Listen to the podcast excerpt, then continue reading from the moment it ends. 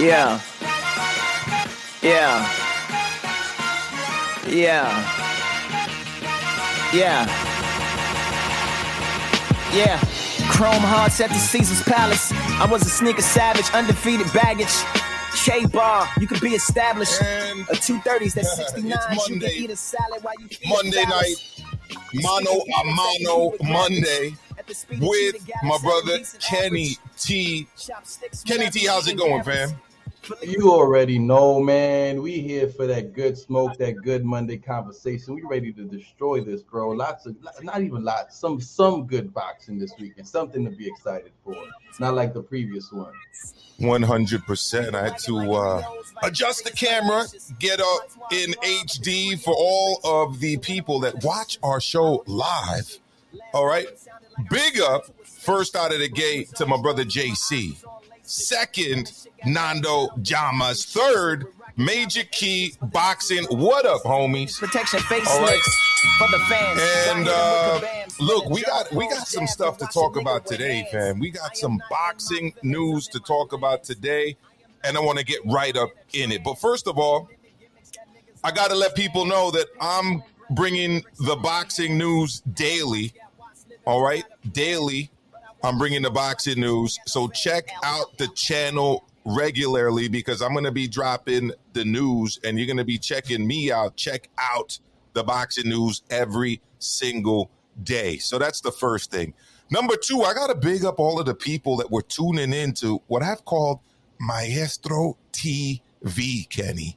All right, I had a bunch of people hanging out with me on Saturday between the fights, checking out the uh, HBO Legendary Nights, and I had some other people checking out some classic HBO boxing throughout the weekend. I'm going to be doing that more often. I got a pretty big library of uh, HBO content, some Showtime content too, but I'm a little bit partial to Jim Lampley, right? Larry Merchant, Roy Jones Jr., Max Kellerman, Big George Foreman, and many of the other people that have graced the HBO airwaves over the years. And uh, salute to you, Nando, who was tuning in with me. And uh, I, I wanted to put up the uh, 24 7s, Kenny. I'm going to wait until next week to do the 24 7s, but I- I'm going to set up something where I regularly stream some stuff out of the Maestro library. All right. Trinidad Vargas was up there. De La Hoya, uh, Julio Cesar Chavez was up there. All right. We had a Tyson fight or two. We had some Holyfield fights over there over the weekend.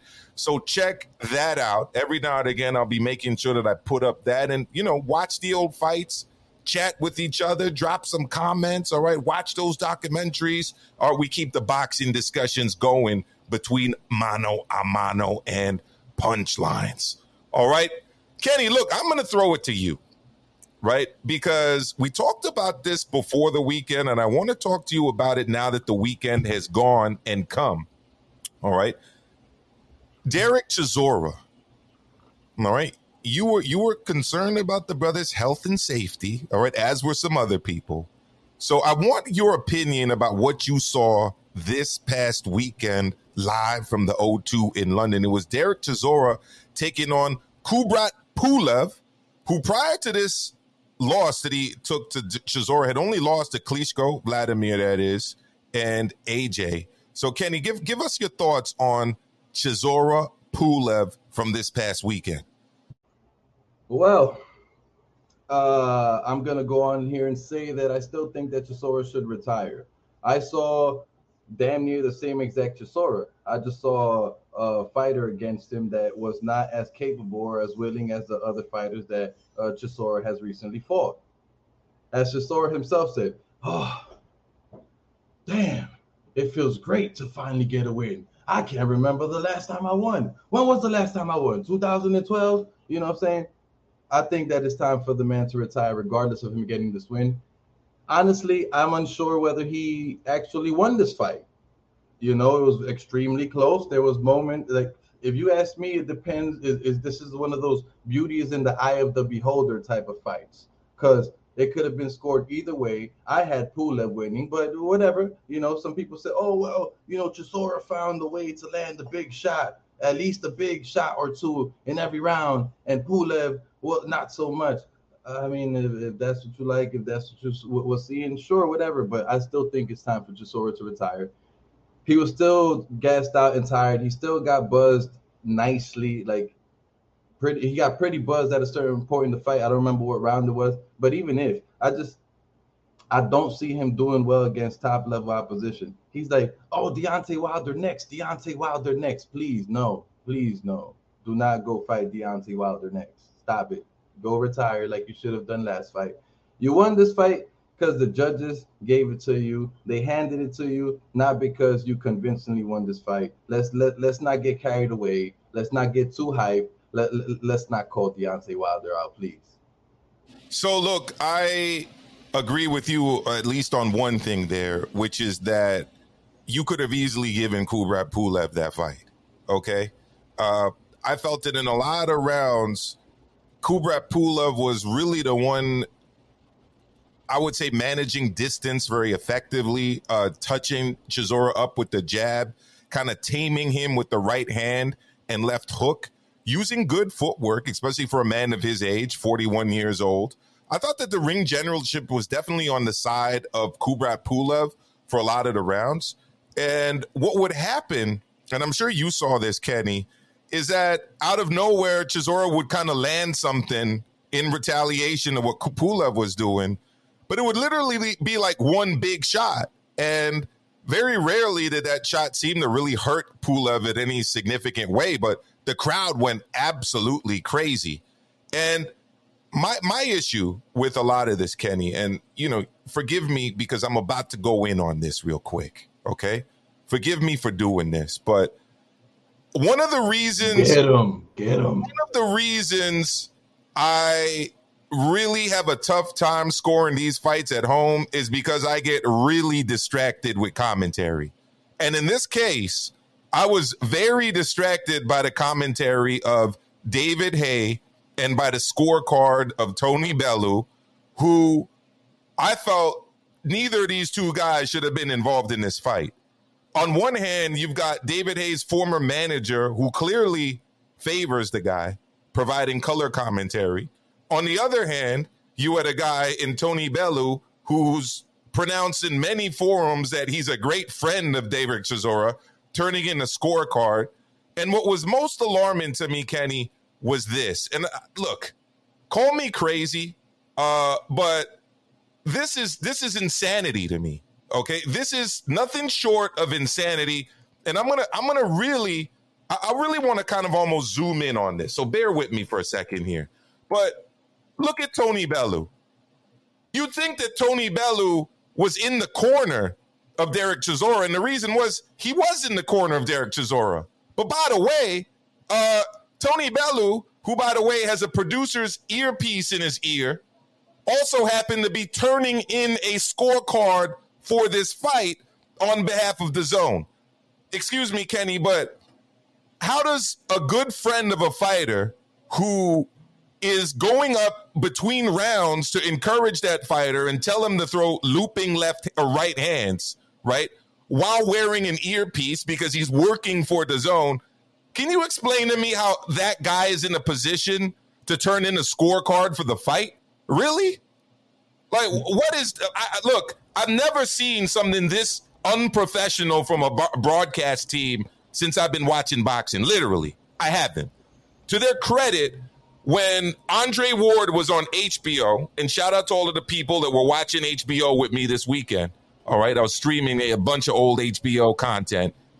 You know, Andre Ward would have to recuse himself, right? If Roy Jones had a relationship with a fighter, Roy Jones would recuse himself. They they did the same thing uh, most recently with Flores on ESPN, uh, well, with, with Andre Ward, when he was fighting, Andre Ward would recuse himself because he's got a relationship to the fighter.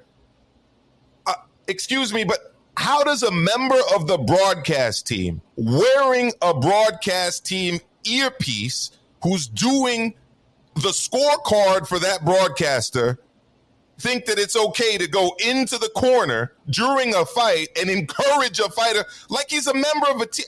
Kenny, have you seen anything like this before? Definitely not. It's extremely unacceptable. uh, he's definitely lost a lot of respect for me since he retired as a fighter. I used to really enjoy Tony Bellew as a fighter, and he, you know, he used to come out with the dog in him. He used to always be res- respectful uh, after the shit talk. Obviously, after the fight, he was always respectful, oh, very man-like in his behavior and the way that he fought. And then he retires and he becomes this announcer, and he's a terror. He's terrible on the scorecards, terrible with his commentary, and then he's doing shit like this, helping out his boy who is fighting in the ring. It's just terrible. Why is he helping him out? He has extra insight and information coming in through those earpieces and that he's seeing on the screen that fighters don't have information that Kubrat Pulev is not getting. So it does make it unfair. I do hope he gets some type of slap on the wrist.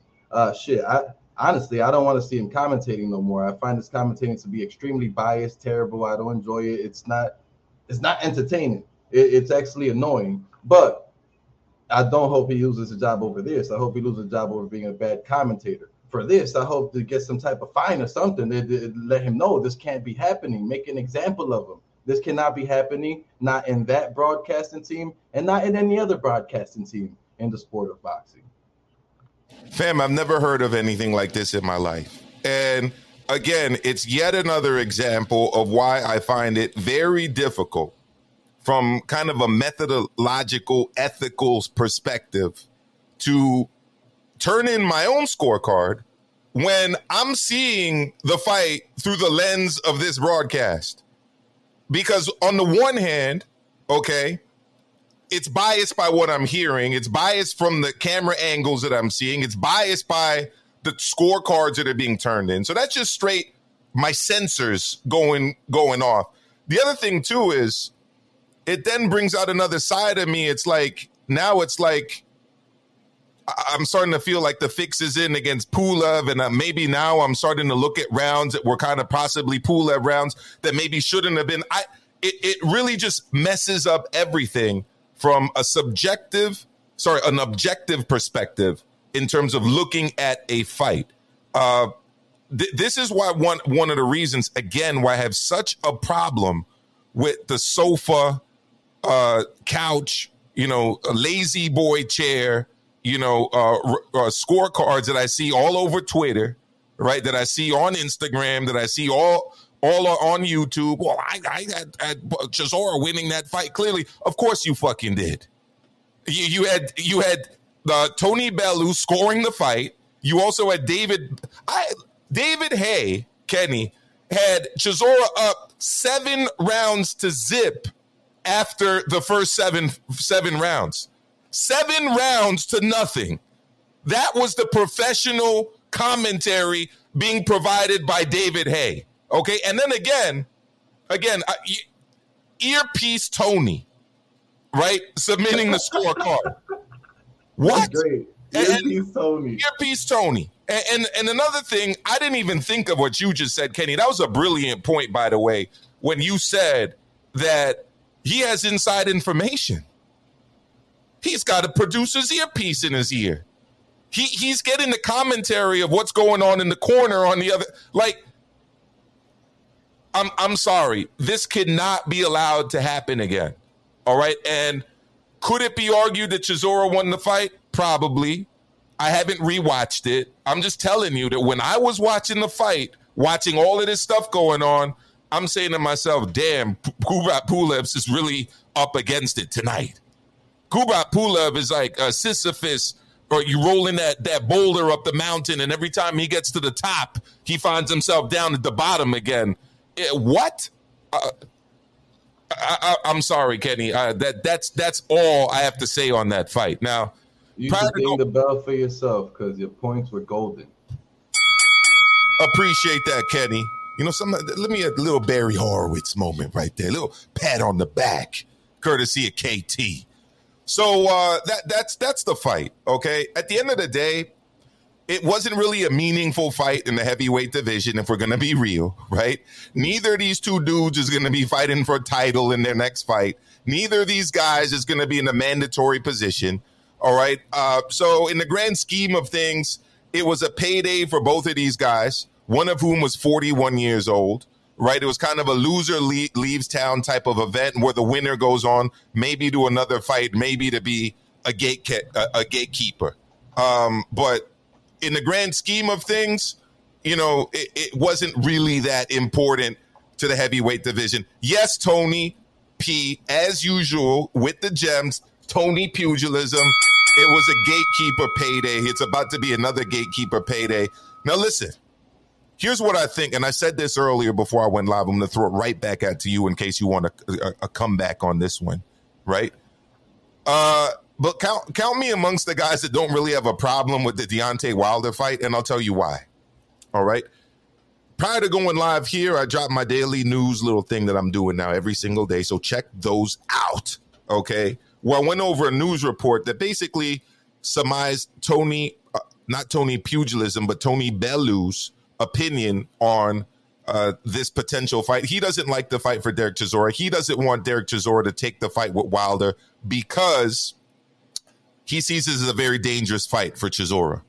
All right, it possibly is a very dangerous fight for Chisora, but if you are ever going to fight Deontay Wilder, I would argue that now is the best time to do it. You're talking about a Wilder who's been inactive, a Wilder who's coming off two straight brutal knockouts to Tyson Fury, and a Wilder who we don't really know the level he's at, right?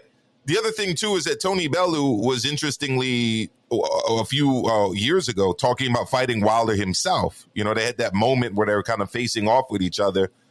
You know, if Derek is going to get one last uh, shot at a major fight, might as well make it Wilder. Might as well make it Wilder. That that, that because only oh, because specifically of the two knocked out knockout losses and because of the inactivity.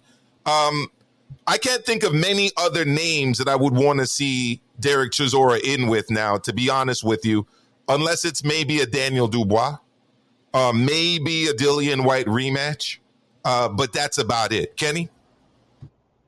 Uh, I just don't see. See, if we're gonna call uh, call him the gatekeeper, Del Boy, that is right. I don't see why Deontay Wilder needs to fight a gatekeeper. I don't see why. Maybe Daniel Dubois could fight a gatekeeper, right? Maybe Joe Joyce could fight a gatekeeper, right? Uh, maybe your boy Kownacki, who's lost a lot of the recent fights, Helenius, and all these other guys who are trying to get to a level where they're considered as contenders or or, or high level heavyweights. But dudes like Deontay Wilder, Dillian Whyte, Joseph Parker, uh, Andy Ruiz, not Luis Ortiz. He shouldn't even be fighting Ruiz. Ruiz is a joke for that one. But uh, yeah, fighters of that level, they don't need to fight no gatekeeper. So it tells me who the hell is there for Chisora to fight? If he does fight Deontay Wilder, he's gonna get hurt. You know what? Maybe he should fight Deontay Wilder so Deontay Wilder could finally help him retire. Because I'll tell you, I, like I don't want to see him boxing anymore it, unless I see him getting punched heavy and getting hurt, it's not entertaining anymore because it's all a bunch of grabbing and wrestling and sloppy heavyweight shit and heavy breathing. It's there's barely any skill uh uh when it comes to uh what Chisora, what I've seen Chisora doing more so as he continues on fighting and fighting. Every single fight of his, you'll see more holding and grabbing than his previous fight. I don't want to see that. We yeah, to see that against top level dudes. I think it's time for him to go. And if you, and if him fighting Deontay Wilder helps him retire, then fuck it, I'm all for it. I'm all, you may have just convinced me, maestro. I understand what you're saying, and uh, let me get let me get my retort, and then I'm going to uh, uh, right after I get to Tim Gallegos with the super chat. Thank you so much, Tim. He says, "quote It was my time watching Chisora. I think he has a shot at Wilder. His body shots." Were crazy. So here's the thing.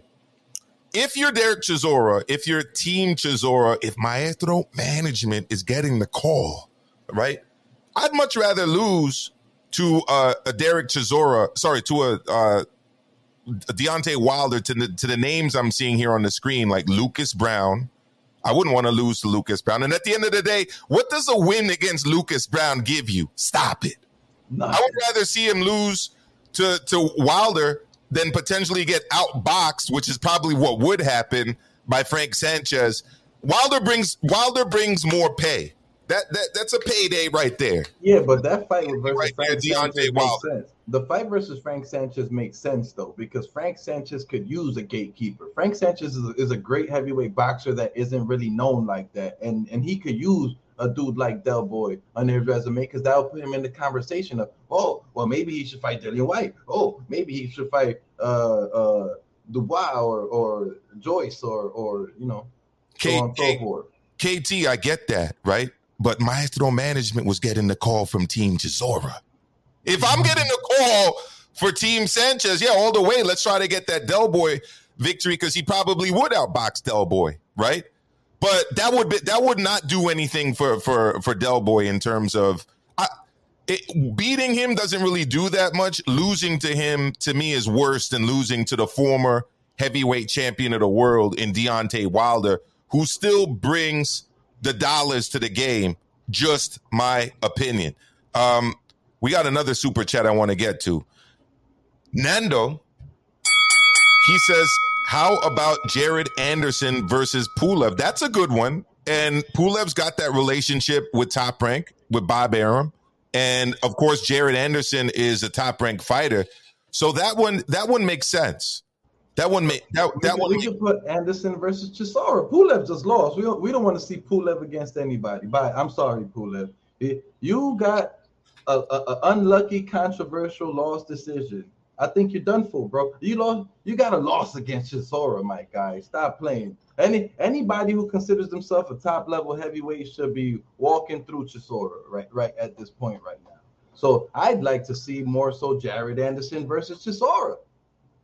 Well, you know, one thing I've learned in my time conversating with a lot of people from the UK about boxing is that they'll pay to see guys that they like lose over and over and over again. All right. So, you know, may, maybe maybe this thing will last forever with, with, with Chisora. I don't really know. Um, you know, but but we'll see. Look, I think he he's fought to live another day. That's that that's what I I, I observe. He if he wants another fight, the fight is there for him, right? Pulev can go on again too. The the only question is, can he to what effect? Like to what point? Like why do it unless it's just for money and you know you're you're, you're in financial straits and you just need to to fight to, to to to keep maintaining your lifestyle or whatever the case may be. You know. Uh, any last thoughts on Pulev or Chisora? Nah, man. I just hope Chisora retires. Pulev, he I thought he won that fight. Unfortunately, he didn't get the nod. I didn't rewatch. We'll see. I'll check it out again. But I don't know what there's left for Pulev. He took a loss. It just is what it is. He lost to Chisora, man. Yeah, it's true. I mean, prior to this, his only two losses were to Vladimir Klitschko and AJ. You know, two. Well, in in, in I wouldn't say two yet, but uh, Vladimir Klitschko's a, a Hall of Famer. I don't know if AJ will be, but we'll, we'll, see how. A lot of AJ's future depends on how he does in this Usyk rematch, you know, and we'll, we'll see how AJ goes from there. Moving on, Kenny. There was another big fight this past weekend. Okay, um, you know, moving on from the Pulev Chisora fight, we got to go straight to Magsayo Vargas. All right, it was it was live on Showtime on the undercard we saw the Heartbreak Kid, Brandon Figueroa, get another stoppage victory, this time at 126 pounds. And then in the main event, in another fight featuring a former 122 pounder in Vargas, trained by Hall of Fame all time great trainer Ignacio Nacho Beristain. All right, he took on Mark Magsayo, right? the Filipino prodigy of none other than Manny Pacquiao himself, trained by none other than Freddie Roach himself. Okay. But I got to tell you, man, we talked about it over the phone earlier. It, it, just seemed to be the same patterns over and over again from Exile, right? Kind of bum, bum rushing in either with a one-two combination or a wild hook or, or you know, it, or it, it, it, there didn't really seem to be anything out of the ordinary from Magsayo. And honestly, I felt that Vargas, had he decided not to engage, not to fight in that kind of a more fan friendly action style fight, it would have even been more uh, wide than I actually thought it was. I, I saw Vargas comprehensively outbox and hurt at times Mark Magsayo and clearly win the fight. It, it, wasn't close to me at all. What did you see, Kenny?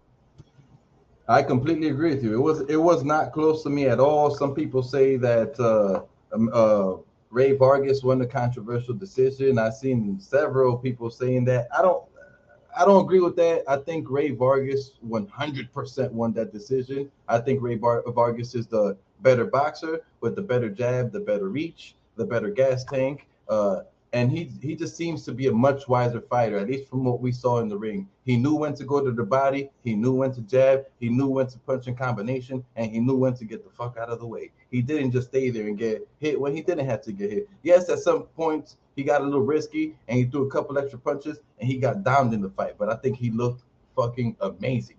His speed was great. The power he threw his punches with, it wasn't career ending, fight ending power, but it was enough power to push back and hurt. He, he definitely hurt Triple M, aka Magnifico. He definitely hurt him to the body, and I thought he was gonna knock him out when he hurt him to the body. It was in the in the mid to later rounds. I can't remember what round it was, but he definitely hurt him to the body. And uh Magsayo showed it. He started backing up. He showed in his face like he started like he started showing weakness in his face, and, and, and, I'm so so surprised that Rey Vargas didn't finish him off. But I don't think Rey Vargas is necessarily a finisher. He's more like a like an intelligent boxer that will just outclass and outbox you for the damn near duration of the fight, especially after he got knocked down. I didn't see him stepping back into danger after he got knocked down.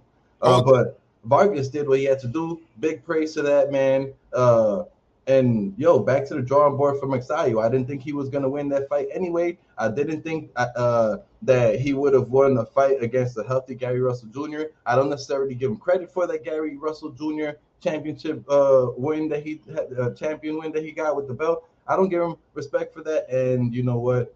Rey Vargas won the belt, and now I'd love to see Gary Russell Jr. versus Ed Rey Vargas. He should he should make his his nickname El Rey so they so when they announce him, it's just El Rey Vargas. Well, like it says right here, Kenny, uh, we're talking about the 126 pound king. Because for those of you who don't know, now you know, Rey is king in Espanol. And that's exactly what he is. I mean, he went in there and he beat the man that beat the man in Gary Russell Jr uh, the longest reigning title holder in boxing at the time, I believe, and definitely the longest reigning title holder in the 126 pound division. Uh, he beat Mark Magsayo, who beat Gary Russell Jr. Now, there were a lot of issues with that Gary Russell fight, most notably the fact that he fought one handed for most of it, most notably the fact that he went into that fight with a pre existing injury that he didn't tell anybody about um, and decided to fight with anyways. Maybe that was a little bit uh, uh, arrogant. I don't know. Uh, it didn't work out for him. Going to Nando. Nando says HBK, so the Heartbreak Kid, and Esqueleto on the same card. He seemed to really like it. Now, look, going into this fight, I was surprised that a lot of other people weren't really that high or as high on on Vargas. Um, this is a guy who held the WBC 122 pound championship for over three years and only really had to give it up due to injury and then COVID happened. But when you look at the people he fought, all right, uh, Tomoki Kameda, he's a really good fighter, and he won the f- title by having to go over to England to the Hull Arena in Hull to beat Gavin McDonnell. Um, and that's not easy to do to beat a British fighter on on British home soil. Uh, and he fought good fighters um, up until he he he he moved up in weight, and he was very impressive. You could see the Nacho Beristain imprint on him with, with the with the good jab, right? Uh, with the counter punching, and when he needed to go to the trenches and go to war, he did it. And as you said, Kenny, he hurt Magsayo. Like you could see it that he did that multiple times, especially to the body. Let's go to Chauncey Pearls. Thank you, sir, for the super chat. Chauncey says the only controversy was it was a split decision. I saw Vargas beating Magsayo by UD. I think I gave Magsayo four rounds, if that. Ding the bell another time because that was 100% on the money. 100% on the money. Go for it. Mute Kenny. Pardon, pardon, apologies. I have to shout this, shout this one comment out because it had me dying while you were speaking. Which one? Dory Jones Jr. says Magsayo was doing the Euro steps, looking like Ginobili, bro. yeah. yeah, I mean, he was really trying to close the distance in a in a in an interesting way. And I know Tony took issue with with me saying that Pulev had had decent footwork. What I meant when I said that is that he closed the distance very well on Chisora. When he needed to get into range, he got in there very effectively. Used the jab, used the right hand, he'd hook, and then he'd get out of range. Uh, every now and again, Chisora would land these counters, but for the most part, he was in and out. To me, footwork doesn't have to be flashy.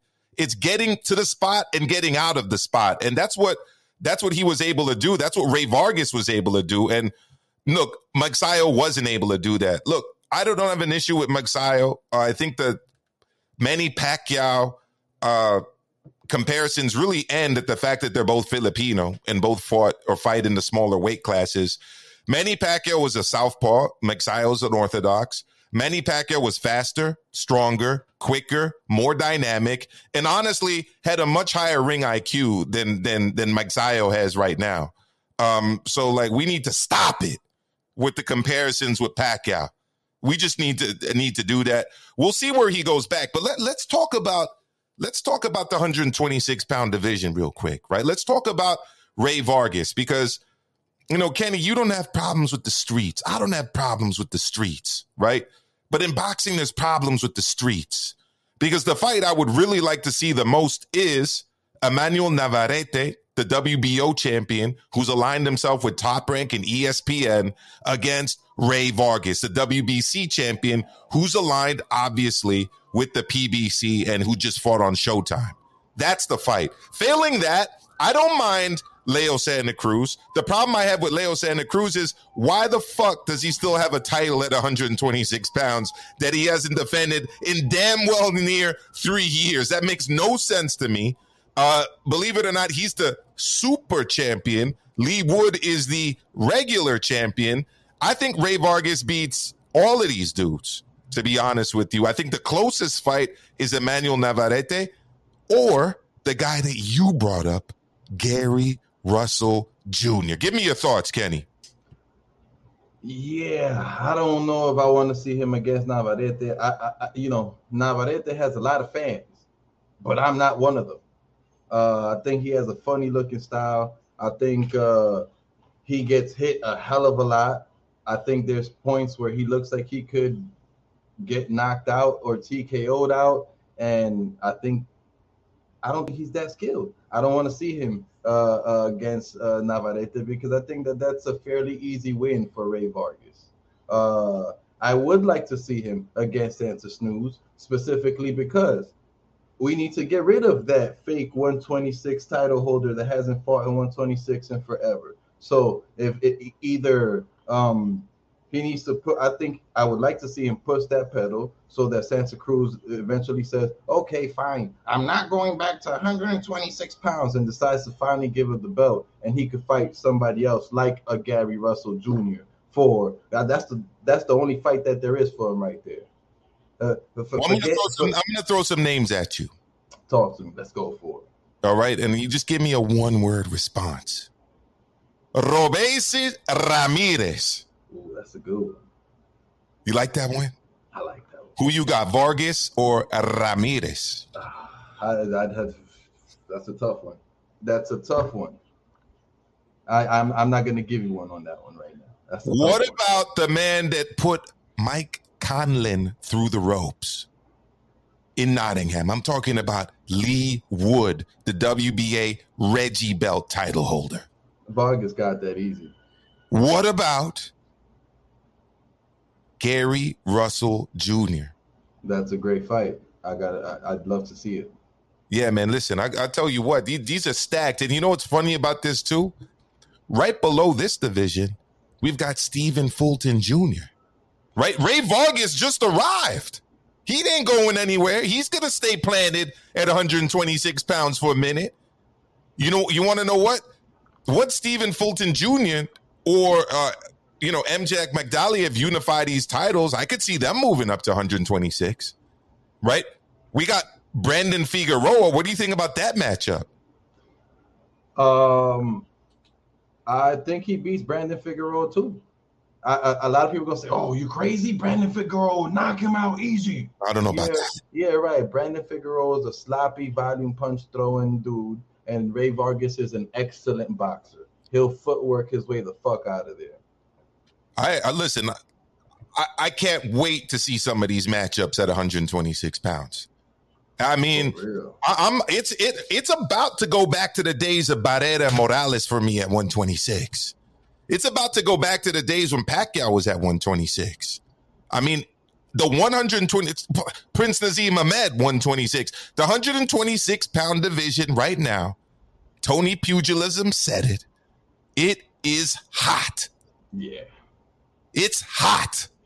It's Soca hot right now. I know Tony's probably a big Soca fan. All right, it's Soca hot over there at 126 pounds. And I'm looking forward really to any of these fights, if I'm going to be honest with you. So, look, um, one of my favorite divisions in the sport is that one. But you know what else is one of my favorite divisions in the sport, Kenny, right now? 115 pounds. Look at the top right corner of that screen. All right. I'm talking about none other than Kazuto Ioka, the WBO World Junior Bantamweight Champion, taking on Donnie Nietes in the rematch. And if you don't know, you're about to know. This is a very, very good fight. All right. And people may not agree with me throwing this out there, but these are two all time great fighters. Don't believe me? Okay. Donnie Nietes is a world champion in four weight classes. He held the WBO mini flyweight title from 2007 to 2011, the WBO and Ring Magazine junior flyweight title from 2011, and he also held it in 2016. He's held the IBF flyweight title from 2017 to 2018, the WBO junior bantamweight title from 2018 to 2019. He's the longest reigning Filipino boxing world champion, surpassing the 2014 um, record set by 1967 Boxing Hall of Famer Gabriel Flash Elorde. All right, he he. That is how long a world champion is due. It's it's it's literally Pacquiao, Nietes, Elorde, and you could probably throw in Nonito up there in terms of Filipino all-time great fighters.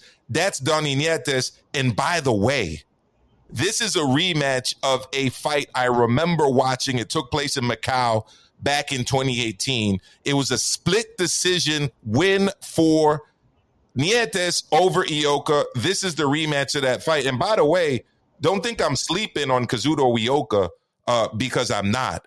Uh, he's also another fantastic fighter, multiple uh, weight world champions, uh, world champion has has won more titles in any division uh, than than any other Japanese fighter, I believe. I'll look that up in a moment. But this is a fight between two all time great fighters. This is a rematch of a great fight, a split decision fight where Donnie Nietes won the first time. The problem for Nietes, though, looking into this rematch, though, Kenny, is that Nietes is now 40 years old, which is very old for 115 pounds. All right. Um, but it, it's gonna be it's gonna be an action packed fight. It's gonna be a war, and I just wish someone was broadcasting this in the United States. That was one of the questions I had for Eddie Hearn when I interviewed him when he was here in New York City for the Canelo Triple G uh, press conference. I said, "Look, you guys are invested in 115 pounds. You got Chocolatito. You've got uh, uh, uh, Estrada. You've now got Bam Rodriguez. Why are you not showing Kazuto Ioka's fights? Is there an impediment to it? He said there isn't, but here we are. This fight is taking place Wednesday morning in Japan. I see no reason why this shouldn't be on the ESPN Plus app. It's not. That's definitely all right. It's not going to be on DAZN. It should be. That's definitely. I'm sorry, man, but these guys are dropping the ball right now. Let me go to the super chat by Nando, and then I'm going to go right back to you, Kenny. Super chat. Yo, the WBO just ordered Zurdo versus B- Bivol. Shout out to the homeboy KO Kenny Skip Bayless. There we go. we about to get it. We're gonna go in on that in a moment. Don't, don't we are about to go in on that in a moment. But uh Kenny, talk to me about about Ioka and and uh, and Nietes. Any short thoughts? Um, well, it's something that I was looking at on BoxRec right now, and somebody mentioned in the comments as well. What is up with those six draws that uh, Donnie Nietes has? I mean, it, it, it, doesn't necessarily tarnish his greatness. He's great. He's, he's great regardless. His greatness is greatness. It takes a lot to, you know, not lose a fight but I wonder how you get six draws. Like draws are damn near fucking impossible. You you barely see draws in boxing. How he got six of them? You want to know what it is? And this is just me off the top of my head, right? Uh, for a long time in these lower weight classes, you didn't have a, a lot of knockouts, right? And he has knocked people out, but a lot of his fights have also gone the distance, right? So when you have 12 rounds, this has always been my problem with 12 rounds. Uh, there should always be an odd round to fin or an odd number of rounds when you're scoring fights. In my perfect world, there would be odd because it's a less likely chance that you're going to end up with uh, draws. Because Kenny, if you win six rounds and I win six rounds, it's an even fight. You know what I mean? Whereas if you win seven rounds and I win six rounds, well, you win the fight. Um, so you know, it, it is what it is. Uh, it, it is a good question. It's something that definitely re- requires a little bit more for, further research. But I think probably right off my head, it's a combination of lower weight class, fewer knockouts, even round championship fights, and um, you know that that's that is what it is. I see Drury Jones over here saying the Philippine Fido era, era is ending. Um, yeah, I mean, look, Magsayo was the Philippines' only world champion, right? Um, Donnie Nietes held titles for a really long time uh, lower weight classes. A lot of people haven't been giving him his props because of it. But uh, yeah, this is the Philippines shot right here to get you know a title back back in uh, you know under the fold. But uh, you know, yeah, it's it's it's very look. There's a lot of ebb and flows in boxing because it's happened to Puerto Rico as well. You know, Puerto Rico. There was a time when they had a bunch of Puerto Rican champions, and now they have you know very very few. Um, I think that's kind of where we are right now with that as well. And yeah, in terms of Kyo, uh, Ioka, um, as of 2020, he is ranked as the fourth best active super flyweight by BoxRec. You know, I think that that that's harsh. I think he should be up there a little bit higher, but it is what it is. Um, I'm going to be watching this fight. I'm really looking forward to this fight, and I think the winner of this fight should get a good opportunity uh, if you know DAZN decides to let them play ball because right now DAZN has frozen out Kazuto Ioka. They're working with damn near everybody else at 115 pounds. Kazuto Ioka is a very exciting fighter to watch. He's got a great style. He's trained by Ismael Salas, who, in my money, is is one of the best, if not the best, trainers in the sport. And he's also a trendsetter. He's the only like major Japanese fighter with tattoos, uh, something that's banned in Japan for, for fighters. He had to to fight for the right to kind of fight with tattoos, and the compromise that he had to cover them up with like a masking cream. Um, you know, he spent he spent a lot of time in in in Mexico. You know, he's come out here to the U.S. to to to to, to train as well. He is a globe trotting guy. He lives, breathes, and bleeds boxing. Um, I'm a big Kazuto Ioka fan, a big Donnie Nietes fan, and I'm really looking forward to this fight. So look, the day one, the member, the sub, the king of the subs, the king of the members. I'm calling him out, Nando. He came with the news, Kenny. So I got a question for Kenny. Are you gonna put some respect on Zurdo's name? He's fighting Bivol. Put some respect on his name. Let's go. No. He's gonna get beat up. He's gonna get a big bag of cash, and he's gonna get a big beating along with that.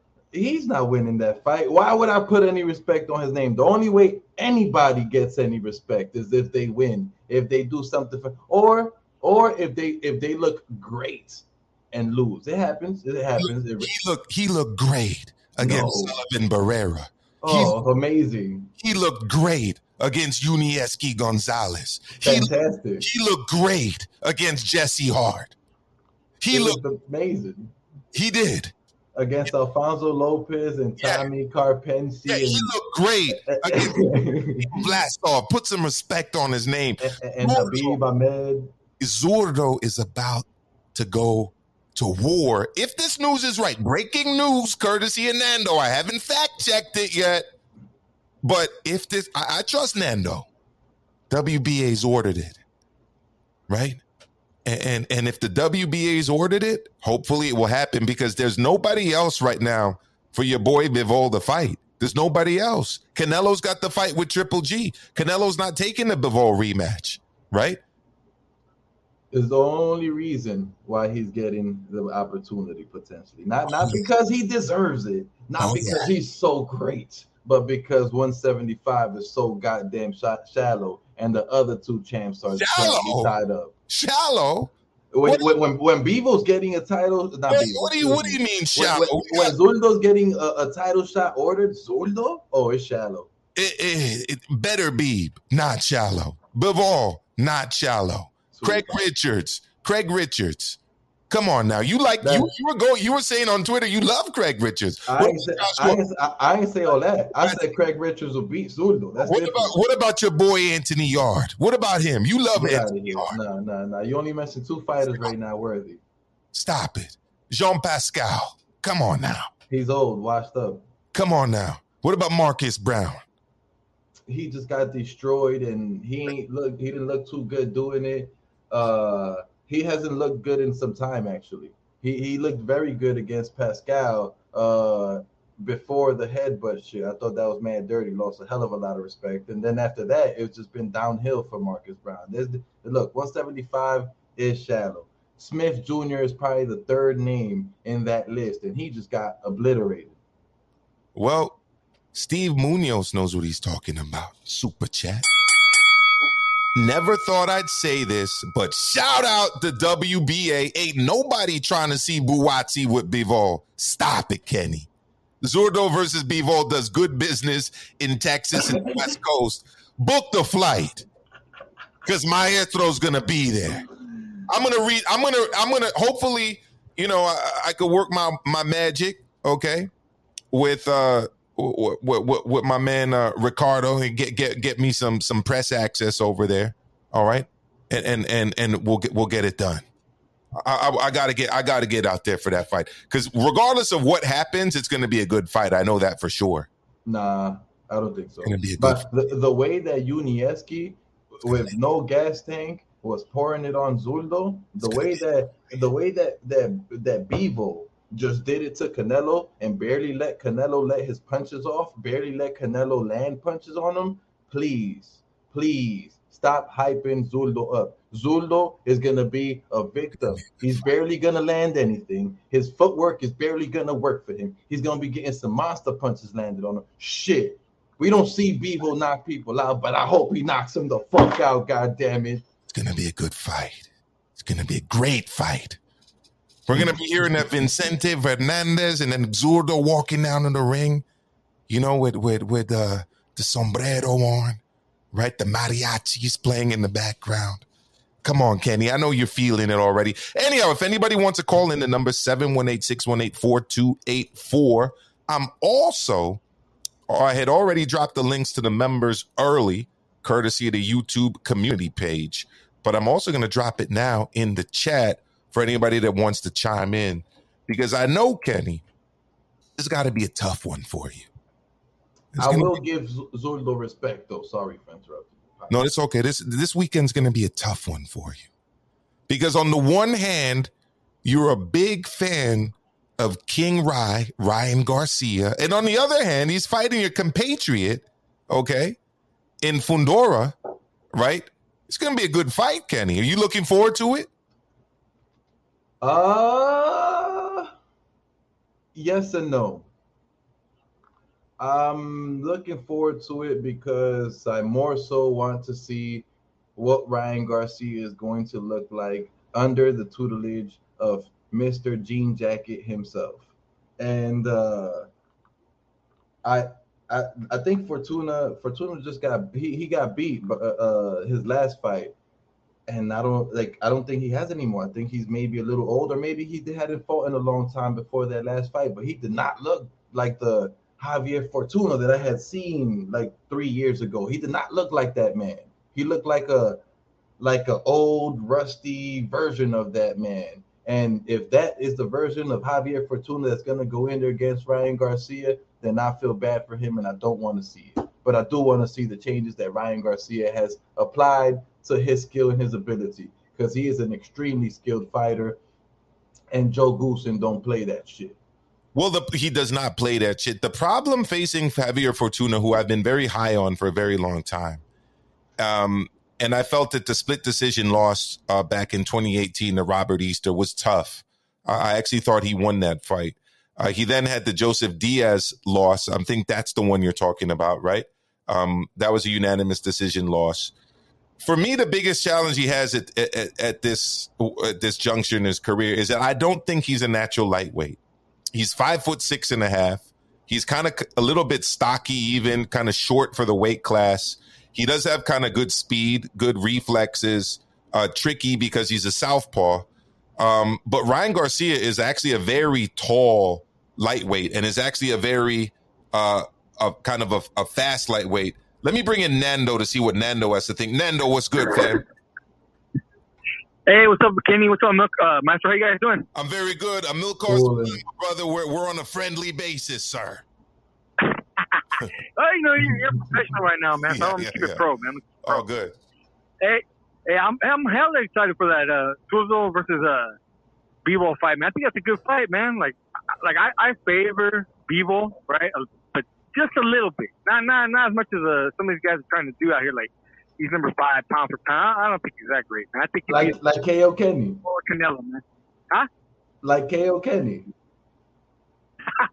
you know what, Kenny? Hey, I, I agreed with you when he was with Top Rank. I couldn't. I didn't like Turzo at all, man. He was hard to watch. He was monotonous. I don't know what it is, man. Ever since he came back out of free agency and signed with Golden Boy, I'm not. I'm not giving Golden Boy the credit, but he seems like he has an attitude. Just he's a little more aggressive. I got two and uh, he's more entertaining to watch now. Two names yeah, for you. Two names mm. for you. Julian Chua. Big fan of his training with Zurdo. He's turned Zurdo around. Like Zurdo is now an offensive force to be reckoned with. He's like he's like the 175 pound version of the Juggernaut with way more skills. You mean the 201 pound version? No, he yeah, hey, that weight cut ain't no joke, Kenny. That, that's a significant size advantage. That's not easy to do. But I mean that that that's been it for me. Um, that's been it for me, uh, uh, Nando. I think Julian Chu has done a tremendous job with him in terms of getting him offensive, uh, getting him to, to really commit to the body attack, and then getting him to really sit down on his punches and get guys out of there. You can even hear him telling him these things between rounds in the ring. That's been a great thing, man. Like whoever that Julian Chu is, I, I had never heard of him before, but he, he got that, that uh, Emanuel Steward, rest in peace, uh, magic. You know, if he, if he did do that for a Turtle, you know, gave him a whole attitude change and made him more aggressive, man. That's exactly what he needed. He was hard to watch, man. I agree with Kenny. When he was at top rank and he was on TV, I would just I wouldn't even bother to watch, man. But whatever whatever happened with Julian Chua, he's been fun to watch, man. And I'm also excited for the fight this weekend too, man. I don't know I think this uh, this fight this week is kind of sneaking under the radar for some reason. Man, I think uh, Fortuna is a solid opponent, capable of pulling off the upset, and it's a good fight this weekend also, man. Don't sleep on Fortuna, man. It's just that uh, uh, um, Fortuna got pretty badly beat. He got picked apart by Jojo Diaz, and I think that Ryan Garcia is better than Jojo Diaz. Uh, Devin Haney obliterated Jojo Diaz, and I, I I have Ryan Garcia on the level of Devin Haney, not on the level of JoJo. You know what I'm saying? I think Ryan Garcia. If JoJo beat Ryan uh, uh, uh, Javier Fortuna, then it should be a walk in the park for Ryan Garcia. We'll see. Except that Ryan Garcia didn't look too good in his last fight either. Kenny, not at all. Not Go at for it. Go for it, Nando. Well, I just I just think like I don't like to do this because it's not really fair to anybody, but Like, let's compare Fortuna to like Rolly Romero, right? I mean, I would compare Fortuna in a fight with Rolly Romero, you know. And oh, I'm me not too, paying definitely. price. Yeah, I'm not paying pay-per-view prices for the fight this weekend, you know. So I am happy with this fight this weekend. It's solid and it keeps boxing going in the right direction. But I would I would hope all these fights lead to a Tank Davis versus Ryan Garcia fight. I think they both need each other, and hopefully uh, politics doesn't get in the way. Hey, I'm gonna let you guys get back. You guys want to call because I'm really excited about that sort of fight versus Oh, people, man. That's a fight I really wanted, man. Yeah, Thank you. Then, Nando, let's link up if it's on the West Coast. I'll definitely head out for that one. And uh, I Definitely, really, homie. Definitely, I man. really- we gotta meet up, homie. We gotta meet up. 100 and i really want to i really want to thank you for being a day one in supporting the channel bro really appreciate it Hey, homie, you make it easy, man. You and Kenny, you put in good work, man. Good hard work. You guys are honest and fair, man. That's all anybody can ask for, man. Thank, thank, you. so much you take Thank care you, Nando. brother. that was nando right there we got puro sur up next and then we've got a newcomer snowflake uh puro sur you're up what's good What's up, fellas? What's up, Kenny? What's going on, Maestro? What's going on? Yo, yo. good good good i like that avatar I like that Thank you, thank you. I just created it the other day, man. I was like, everybody's got a logo except for me, so I'm like, let me create one right quick. It took me like three seconds. Yeah, hey it looks dope it looks dope bro so what's good what's cooking Yeah, yeah, for sure, for sure. Uh, not not much, man. Uh, I saw you guys were cooking about um the uh, Zurdo and Bivol, and then Ryan and uh, Fortuna fight this weekend. I- I'm, I'm I'm gonna be at that fight. Uh, it's my first time watching Ryan fight, actually. Um, Oh, nice. Nice. Yeah, so that's that's cool. Uh, what was gonna say? Um, uh, I was I, I, I was hearing you saying that uh, you can in fact check Nando's uh, um, you know, report or whatever, but I saw on Twitter that the WBA mandated it. cool So, uh, but we all we all know that that could be you know taken back and stuff like that. yeah Who, who, who Um, you got? Ri- Ri- Ryan, Ryan, or, or Javier? Oh, I got Ryan.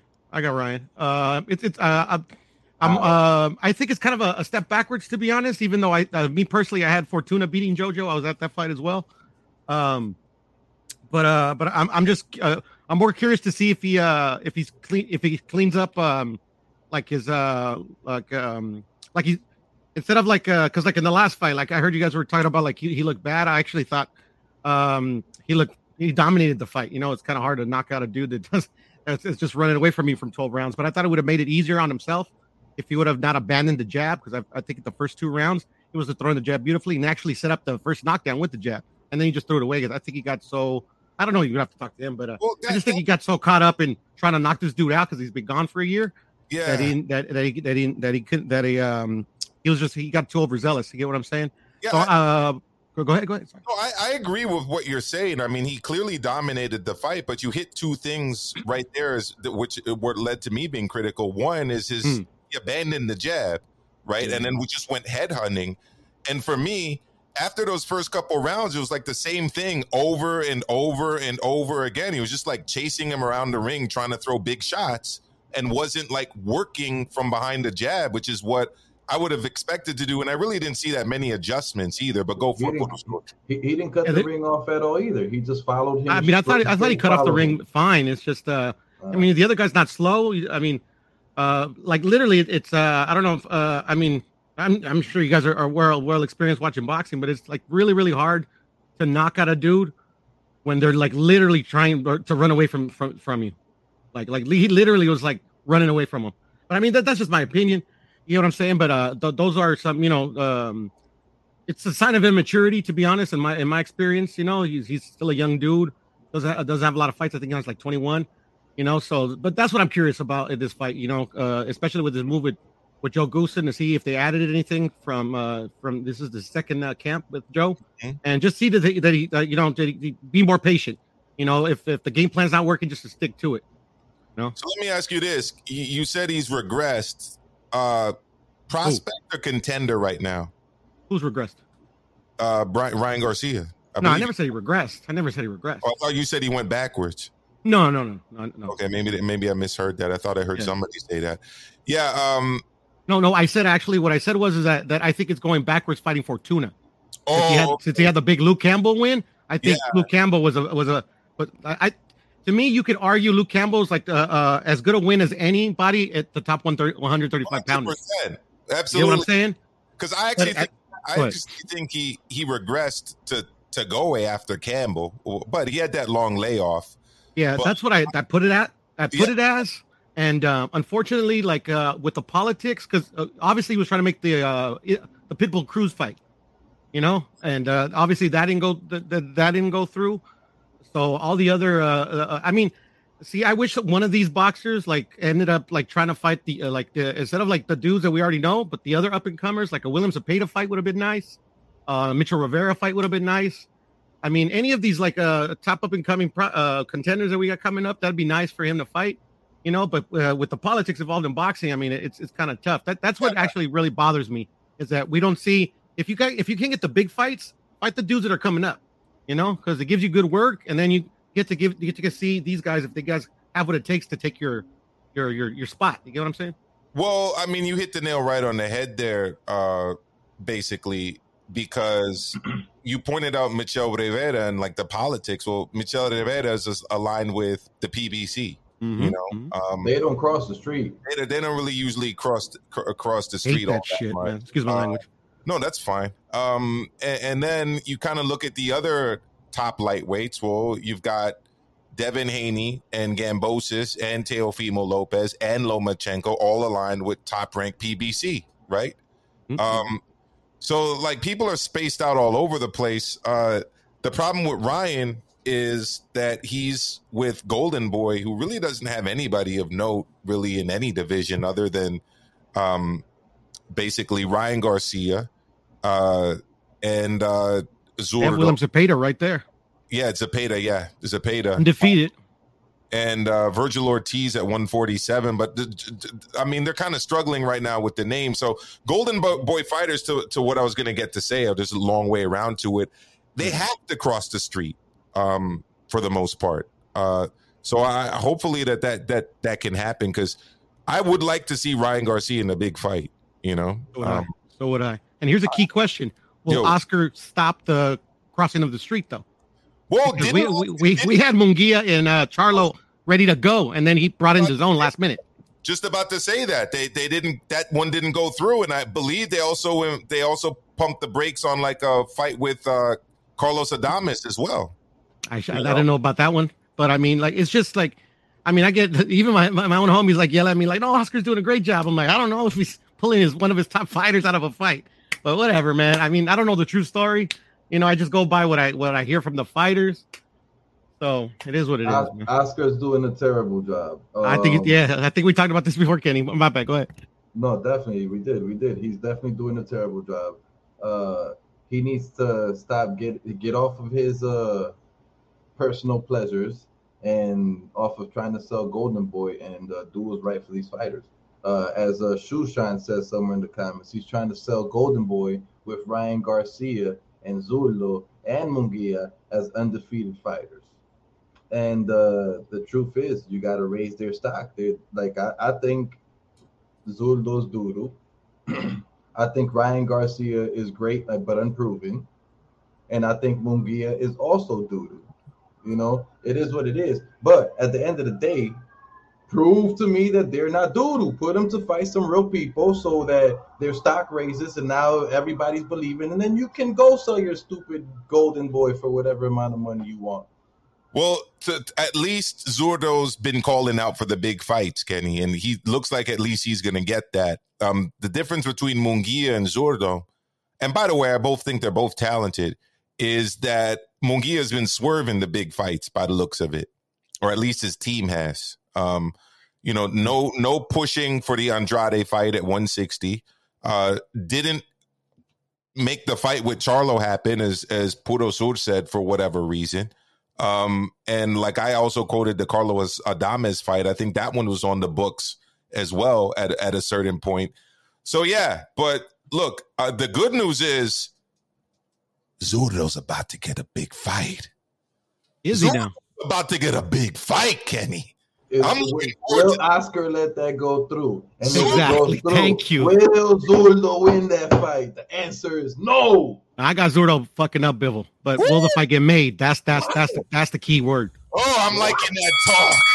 I'm What? liking that talk. This is crazy. I'm Amen. liking that talk. That this is what's good about this fight because Bivol has proven himself to be elite. Zurdo's proven himself to be the boogeyman.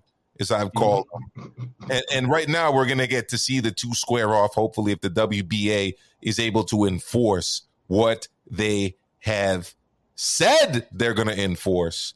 Um, and, and uh, man, that, that, make that fight. The, the great thing about this fight, there's no motherfucking street in this fight because both of these guys are aligned with the True.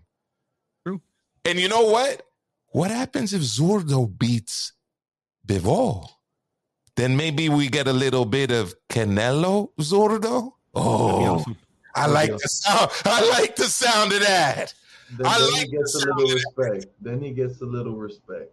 No, you get a lot of respect at that point. Nah, he would. Respect he should would. be the first thing that all these fighters get. If you like yeah. them, that's something different. That's how I do it. Exactly, exactly. Any anything else, my brother? Uh, actually, one more thing. I don't know if you guys saw the uh, latest uh, fight hype with Shakur. He pretty much announced that he's moving up to 135. Ooh, I got to look into that one. I might have to do a punchlines on that one. Yeah, yeah. Check it out. Check it out. I, I thought it was uh, curious, but I mean, uh, Bob told us right after the um, Valdez fight what he, what he what he was gonna do. I might have to, I might have to do a punch. Gorilla than the planet of the apes. I write a punchline and plant it on your face. Eat a punch that you ain't even got a taste. Here's a shot that you ain't even got a chase. Woo! Thank you so much. You just gave me a topic right there. no problem, my Sherman. It's my pleasure, man. Win on that one.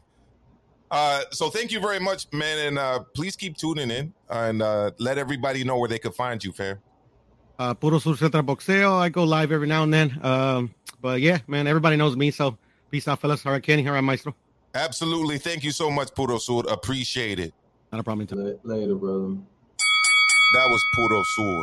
Uh, bro, that that's big news right there. Shakur going up. I see. The thing is, Kenny, I'm gonna keep it real. I was hoping Shakur would go for undisputed at 130 because oh, I, actually, oh, I, I actually liked those fights for him at 130. You had the uh, Cordina fight right?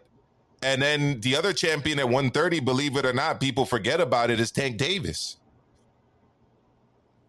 Right? I mean, th- th- th- those are two good fights.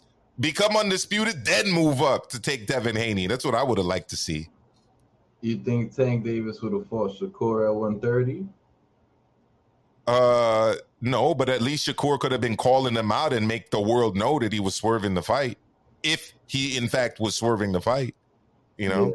Yeah, yeah. I mean, in, in the interview, Shakur says that he sees the bigger fights at 135, that he doesn't really see no big fights at 130.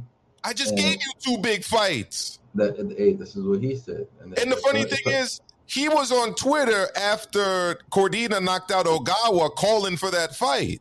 So I don't understand that statement. Unless yeah. he's struggling to make weight at 130, I don't really understand that. And um, yeah, I would have really wanted to see Shakur. The thing is, Shakur, other than going at uh, what's this this dude's name? Dante's Boxing Nation. Was it Dante or was it somebody else? And it's just I forget who it was. Somebody was going at him for like bigging up Bam Rodriguez and calling him pretty much a race trader that doesn't support black fighters, which was ridiculous. And uh, he went to social media and clapped back at him in a very good way. Um, I'm pretty sure it was Dante's Boxing Nation. Chat, you can correct me.